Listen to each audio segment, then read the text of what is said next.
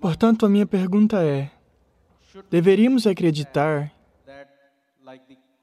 que as qualidades do vegetarianismo, do não alcoolismo, do celibato, praticá-las para que o nosso corpo fique em boas condições, de forma que esse cria de 11 minutos seja mais eficaz.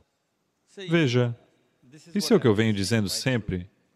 Porque até mesmo comer é um valor moral. O alimento é sobre o corpo. Nós devemos comer o que é adequado para este corpo.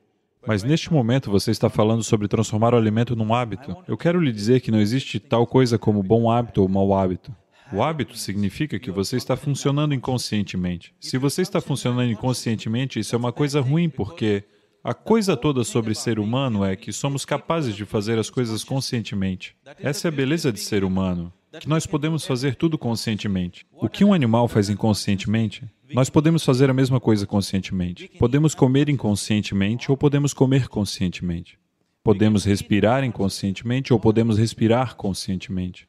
Tudo o que nós podemos fazer, nós podemos fazê-lo conscientemente. No momento em que fazemos algo conscientemente, de repente aquele ser humano se torna muito refinado e maravilhoso. Simplesmente porque alguém anda e fala conscientemente, ele não se torna um ser humano belo?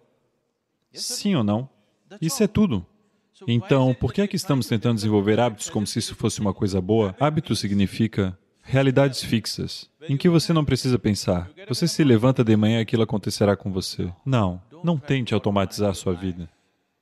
Isso não é eficiência, essa é a eficiência da máquina. Este aqui deveria funcionar inteligentemente e conscientemente. Ninguém está esperando que isso funcione como uma máquina. Portanto, sobre a comida e outras coisas, o alimento deve ser adequado para o corpo para o qual nós nos alimentamos. É para o corpo. Isso é o material de construção para este corpo, a comida que você come. Qual é a comida adequada? Infelizmente, está tudo bagunçado neste momento. Tradicionalmente, nós comíamos muito sensatamente neste país. Mas esses mil anos de invasões trouxeram outros tipos de culturas alimentares. E hoje, a dieta nacional é pizza ou macarrão. Qual deles eu não sei, ambos estão competindo. Portanto, nós estamos perdendo o nosso bom senso sobre comida. Definitivamente é hora de ver qual é a coisa mais adequada. Se eu entrar nesse assunto sobre comida, é um processo muito longo. Mas você deve fazer experimentos com a comida. Não apenas através da língua, mas através do corpo. Você come algo hoje e vê.